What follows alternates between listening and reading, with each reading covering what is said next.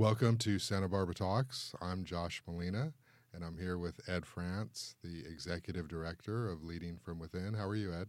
Doing good. Thanks for having me on. Great. I appreciate you taking time. I've known you for a long time, and you've been quite the prominent bicycle advocate for a long time and done a lot of really great work for the bicycle community, a lot of great ad- advocacy. And you're out there riding your bike. I've seen you a lot over the years and uh, doing some volunteer work with the Transportation and Circulation Committee. But now you have this new role as executive director of Leading from Within. And I just kind of wanted to talk to you. Tell me about what you do there and about your transition into this new area of life. Yeah, thanks for asking. It's been an interesting transition. I didn't think early on in my life that I would be in the nonprofit or social sector. And I've spent the last decade with the Bike Coalition really trying to figure out how to run a nonprofit organization, how to affect change, and uh, and how to support a team doing that. Haven't done all of it right. a lot of lessons along the way, and actually about partway through, uh, six years ago, I did a program called Courage to Lead, which totally changed the dynamic for me and put me in a place where I really felt both the confidence and to a degree like the serenity to do what can be kind of psychologically difficult work. And so, anyway, this this program was developed. Uh, Courage to Lead was one of the first leadership development programs of Leading from Within, which also does a Leading for Community Impact, Emerging Leaders program, and also uh, hosts the Catherine Harvey Fellows. So there's these four different leadership development programs in the community. I'd been a part of it and always really kind of intrigued about the idea of supporting the social sector more broadly I am not an expert in social sector leadership, but I am somebody who's kind of given it a go and tried to do their best and learned primarily the hard way, you know, a few different lessons. And there's this opportunity now. I'm the, first full time executive director for the organization. The organization has grown a lot in the last 10 years and is really kind of looking at the next stages of growth for the upcoming decade. And the question of how we can foster a healthier social sector is a really cool one to sink your teeth into.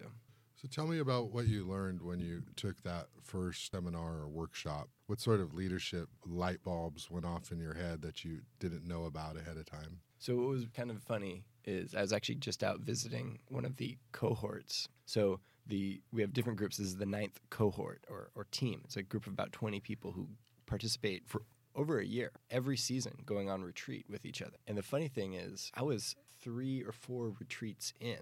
So I'd already spent almost a year doing this program. And I would still ask the question, like, what's the gimmick here? What's the angle? Like, I don't get it. Because for the Courage to Lead program, there's no instruction. There's no, like, this is the methodology for how to be a better leader. Instead, we create a space and, and a supportive environment for people to really reflect as to why they do what they do and often like reconnect to that. So, for example, for me, I loved bicycling and I'd experienced places where that was easy and I experienced places where that was really hard. And I had seen family members where like the kids can't ride because it's dangerous.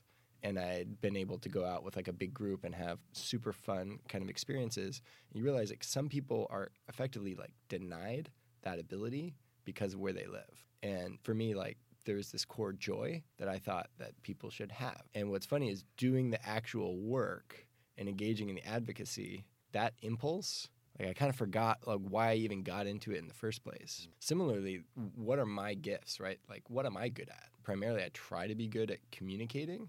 I'm not the best administrator, right? I'm not the best a lot of things. But actually getting back in tune with what am I good at? What do I trying to offer the world? So instead of trying to be the leader that maybe I feel people are telling me or suggesting that I be, how can I be the leader that deeply like I think that I really should aspire to be. So we create this setting where I think certainly for me and and certainly, you know, in talking to a lot of my other alumni, where else in life do you get to reflect that deeply on like your passion for what you do and like kind of refire that flame? So what did you find when you thought about that? Why did you originally set out to be an activist? What did you rediscover through that process? I've never intended to be an activist, but I like games and I like puzzles and challenges. And how do we as a community get together to make collective decisions? And actually, Santa Barbara, I think, does things in a pretty healthy way, but that doesn't mean that's not extremely bureaucratic and confusing and frustrating, but it's better than the other options. You know, like what's the like Churchill quote? Like democracy is the the worst choice after this, this, this, and that. It's the least bad choice, right? Mm-hmm. But like we come together and we like air out our different opinions and like we hash it out and then we make a collective decision. We move forward. I was always really kind of intrigued by how that worked. That's what I studied in college. You know, from an environmental studies lens you know, how does government work and how do we make decisions? So if we have a problem, how do we correct? And so just the pretty simple thing of like we have these roadways that we manage and we make decisions about them every year in terms of what the budget is, in terms of how they're going to be striped. You know, I spent like actually since 2003, you know, since college, I would go to meetings where they made these type of decisions just because I found it kind of interesting and also because I had an opinion. And to be able to try to make a contribution at the same time that I'm trying to learn something about how the world works was for me kind of this interesting intersection. I can enrich myself intellectually at the same time that I can kind of offer a gift. I think that when people can bike, um, our communities are healthier, not just for the individuals, but I think the neighborhoods are, you know, more closely linked. I think that like, uh, you know, the quality of life improves. It's just there's so many benefits, and so how can I just go to bat for that? And so when I was getting bogged down with like we have a lot of different staff and they have different needs and you know we have to do all of this nonprofit grant writing and and you know record keeping and and all the administrative stuff that comes with having an organization um, i could just go back to oh yeah i have this passion for for solving puzzles and helping you know, advocate for something that i think is a gift Well, you certainly carved out a good reputation in town, and I know at the board of supervisors you were honored with that proclamation, and that must have felt pretty good. What?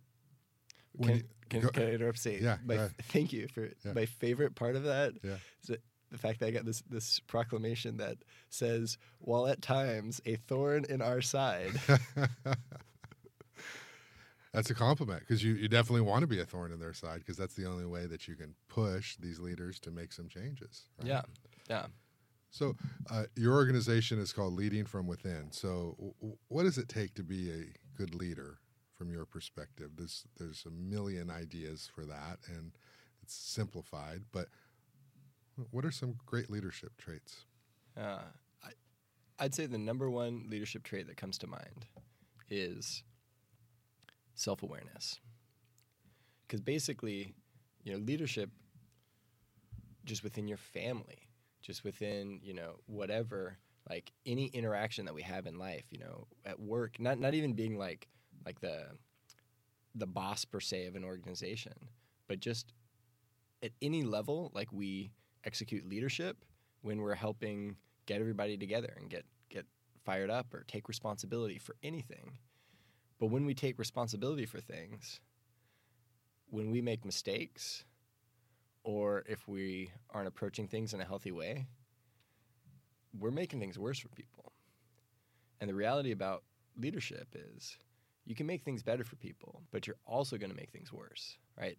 There's a shadow side and a light side to everything. And so the most important thing is I think self-awareness because that's the only way that you can correct. The only way you can really be of benefit to people is when you can reflect on what you're doing, why you're doing it, and uh, and and really just take an honest look at like what the impacts are of, of your decisions. So, does that speak to the leader who pounds the drum and shouts and says that you need to change and you need to do things this way?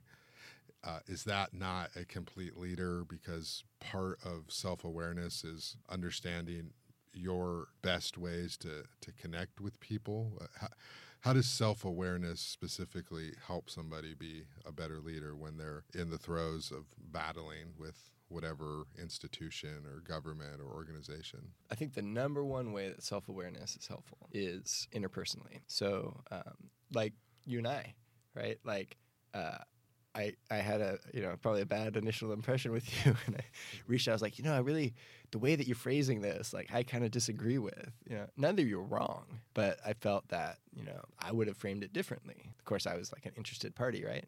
Um, but I, being so fired up because I was there and because I was pushing for something, um, probably was a little bit, but could have been a total jerk about it, you know?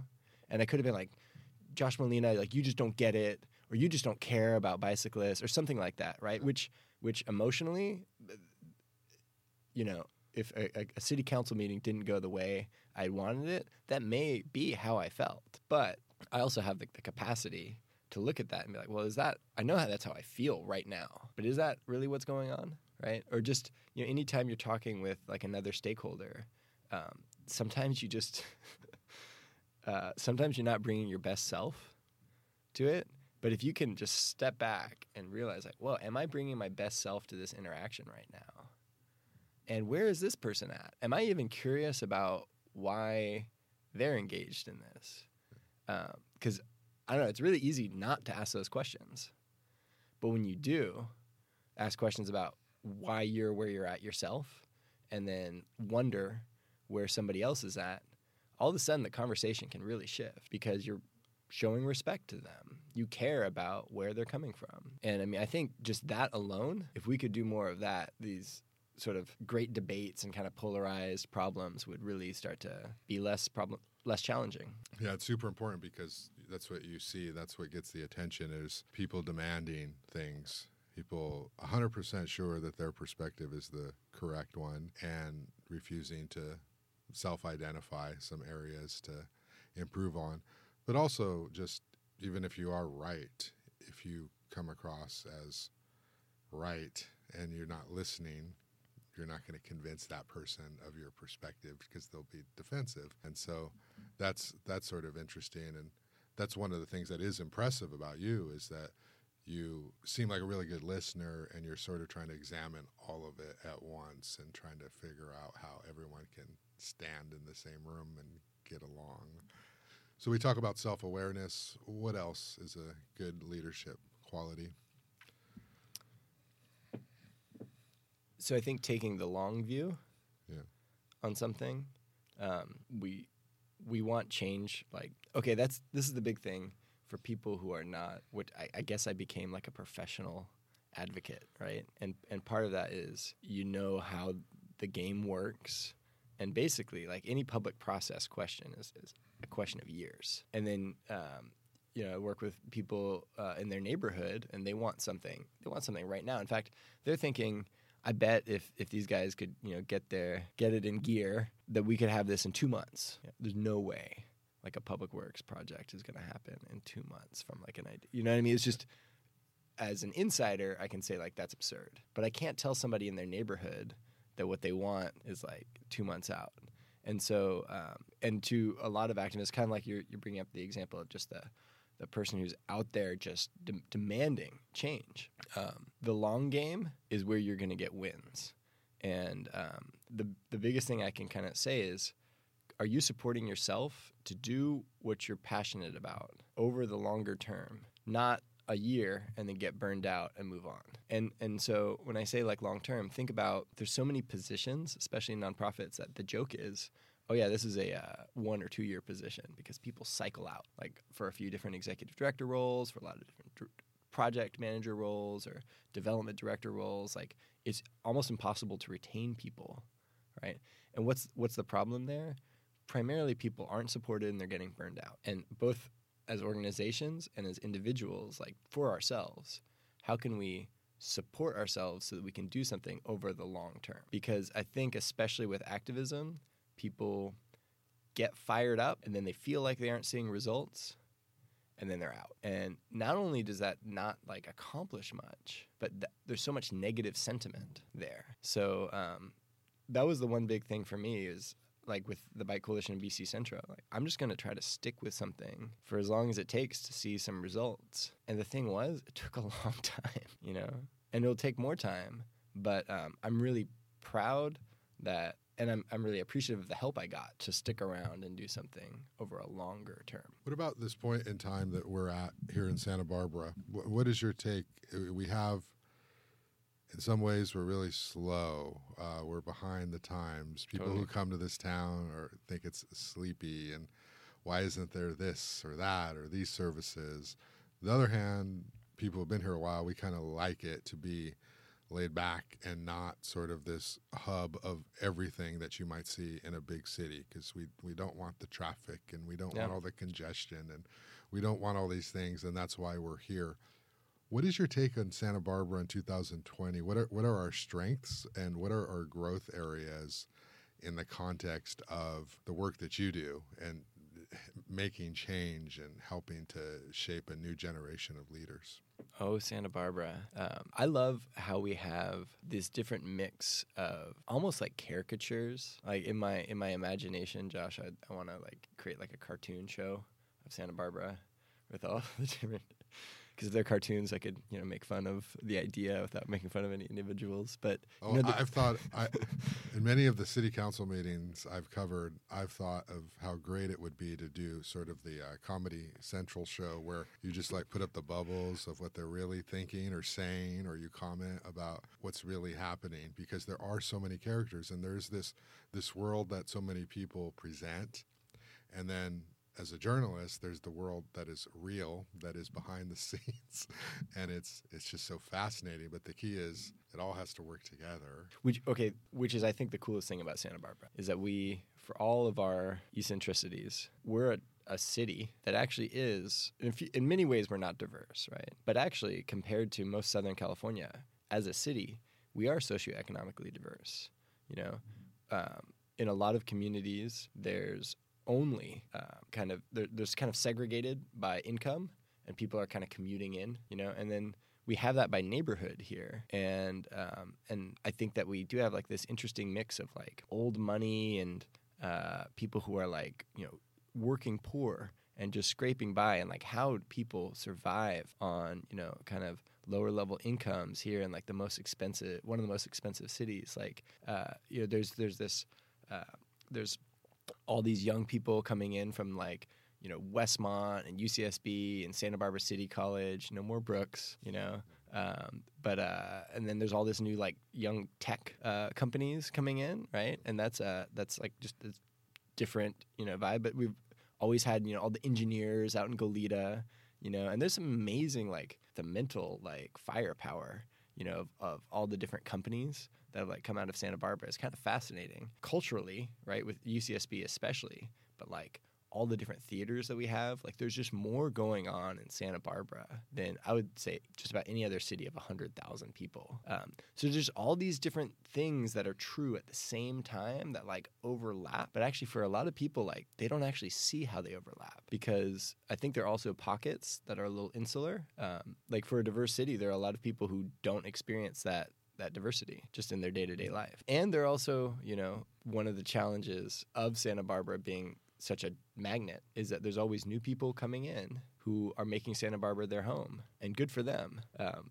but what's always kind of funny is when people are like freshly in Santa Barbara and like talking about how it should change. I think that's where like you know, like I'm I've now been in Santa Barbara for 20 years.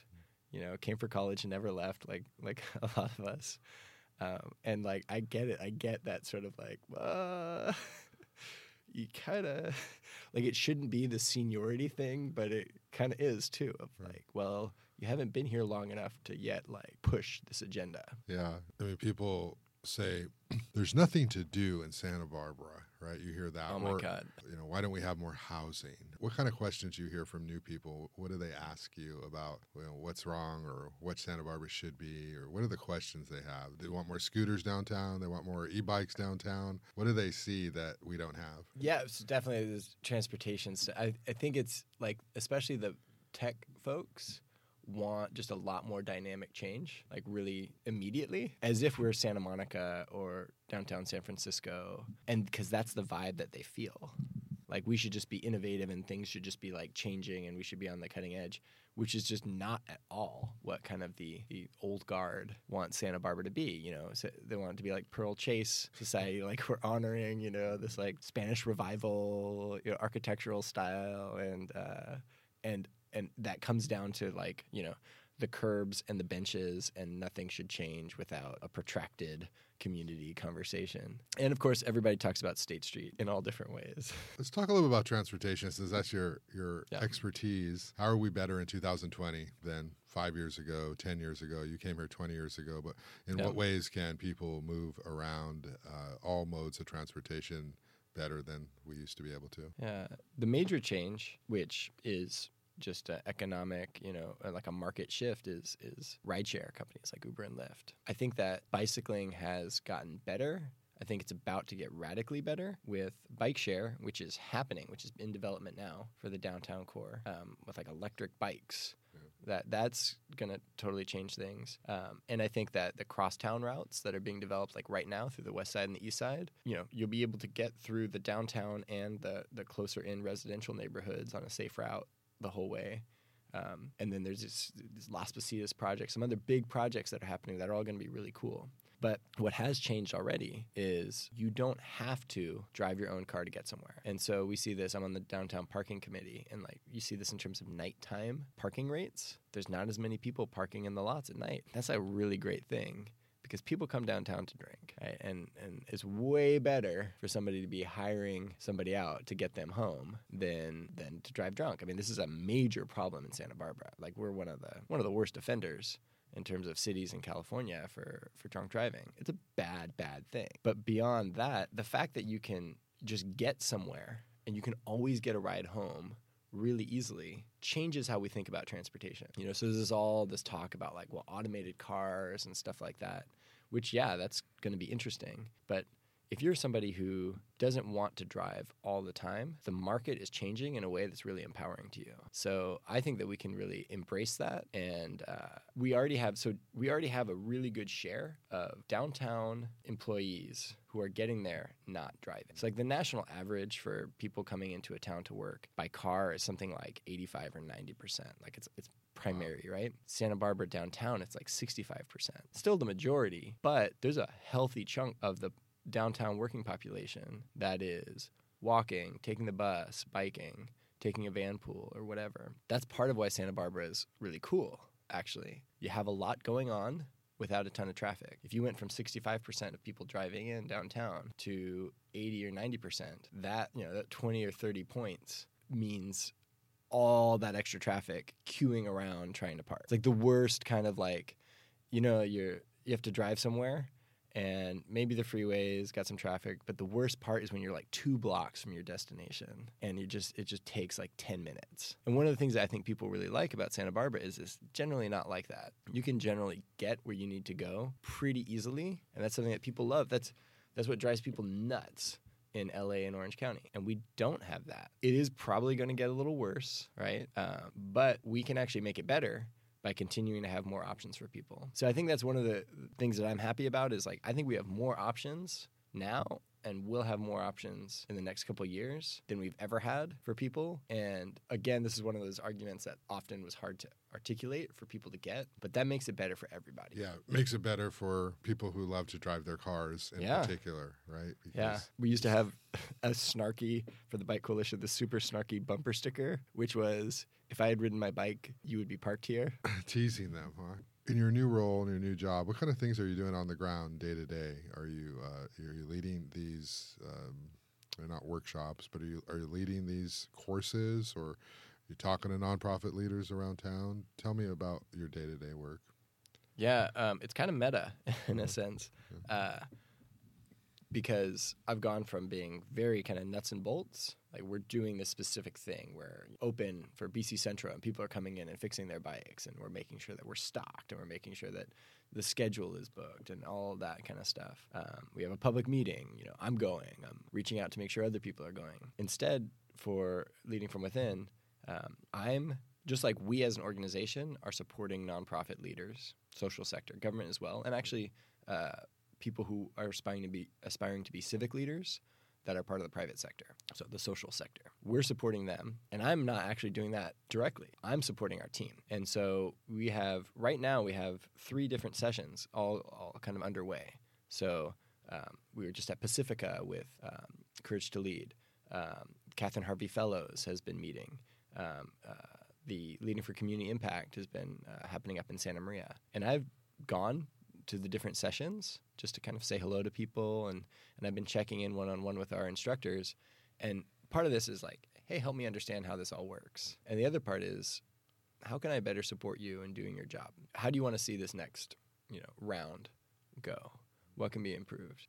Because um, we have this amazing organization, um, and we want to continue to grow it. The other thing, which is kind of again feeds into my like cerebral kind of life, we're really visualizing. We have 400 different alumni of our programs, and what's cool is our alumni kind of speak the same language, and so there's this um, been very easy, and we've actually actually tried to measure and study this, like how well we can build trust, even if we didn't go through the same program together. Um, but because we're we're all part of the same program, uh, we get we gather, and then can we actually build trust relatively easily? And we find that we do a really good job of that. Like our alumni are really engaged with us.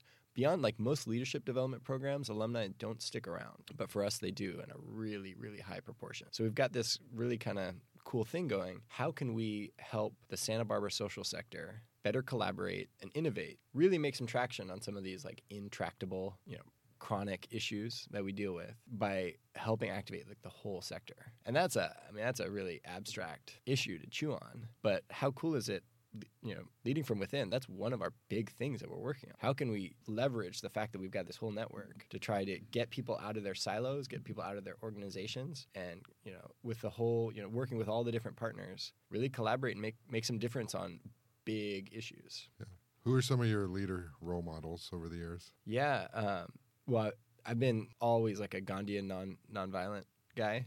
Um, so like in college, I was just all about that because that work was transformational. You know, you th- yeah, anyway. Uh, and I really, I really do believe that uh, if you're trying to change something and you can reach out to somebody in an emotionally compelling way, like as a human being, versus be adversarial and like take things to violence, then um, that's when long-term benefits are going to happen. Actually, I, you know, one of the reasons that I, I took this position was how much I admire Ken Saxon, our board chair. Ken's been for the last 20 years in Santa Barbara, just really kind of plugging away, uh, supporting the Santa Barbara Foundation, supporting a lot of different efforts, and always taking like fully immersed in like what's the state of the art. So going to the different lectures, going to the different like kind of leadership seminars, and really trying to understand like who's doing it the best and what can we learn from them? And then how can we support our leaders here? So that to me is an exciting opportunity for mentorship because I'm really curious. How can I do things better? How can everybody do, do things better? How can we support them? Santa Barbara totally has this gift where there's, I mean, so many kind of local celebrities and people who come through town who are kind of at the the state of the art of whatever their field is. And so it's really we have this great opportunity to glean from people because a lot of like heavy hitters live here yeah. or or come here for whatever. Um, so yeah, there's there's kind of no no shortage. What uh, would you say? You know, so, say you're a young person right out of college and you want to make an impact right away on Santa Barbara or wherever you're going to settle. What leadership advice do you have for them in terms of how they can be most effective? So I uh, I always kind of adapt this because I sometimes get invited to go to my alma mater UCSB and talk to the environmental studies uh, career class. So like I talked about, like the long term, do something you're really fired up about that you find like really intellectually engaging um, that you're going to have fun with because you're going to need to put in some time. you know, like er, the the the folly of youth is thinking that everything like changes so fast. I think primarily for Santa Barbara, there are people doing something probably really close, if not dead on, to what you're fired up about. So like go network with them and see how you can at the very least like learn from them if not partner with them. You know, the cl- the classic thing of like somebody starting a new nonprofit, right? Like go go find the people who care about what you care about and learn from them. Mm-hmm. And help them. And if they're doing it wrong, then maybe you know you should uh, figure out something new. Um, but yeah, don't don't start something new unless you really have to. What do you want to say in terms of what Santa Barbara needs at this time from a leadership perspective, from a people perspective? A lot of issues going on. Right? We have housing issues, we have environmental issues, we have business uh, revitalization issues downtown. Obviously, we think we're the center of the universe, but we're not. But at the same time, so much comes through here. What do we need right now to sort of help 2020 push Santa Barbara in the direction we all want? I think we need more collective vision. And I think that the more that we can actually have some really engaging, challenging community conversations where we're not trying to repeat our talking points and we can articulate where we want to be in the next 10 years, the more that I think we can get out of some of the kind of maybe stale debates that we have. I think Santa Barbara, what Santa Barbara needs is to be a leader again. Like environmentally, you know, we're celebrating the 50th anniversary, and there's this great Forces of Nature series that's happening right now. Um, and for both Earth Day and for the Environmental Studies program, it's the 50th anniversary. We were nationally relevant. We helped lead a conversation that needed to happen. And environmentally, amazing things happened. You know, back 50 years ago, all these major rivers in the U.S. were like dead. Like there was no life in them. There, you know, there was just all this like you know air impacts. Like you know, people couldn't breathe in like parts of L.A. You know, similar to like maybe major cities in China right now. Like there was like we made we affected change, and we haven't we haven't aspired to lead you know these large scale conversations like we have in the past. And i think we're capable of that. Like i've said like we have we have so much brain power here. We have people who care so deeply and are so thoughtful. What i think we need is to aspire to really give a gift. Like santa barbara could be an incubator and a think tank on a lot of issues that could be really relevant to so many other communities and I think that that's the gift that we need to aspire to give again. Great. You know, it's been a great talking to you. Great conversation. Always a pleasure. Good luck yeah. to you. Josh, thank you. Real pleasure. Please visit www.santabarbaratalks.com for more podcasts with Santa Barbara's most interesting and influential people on a variety of topics housing, transportation, education, and business. We'll see you next time.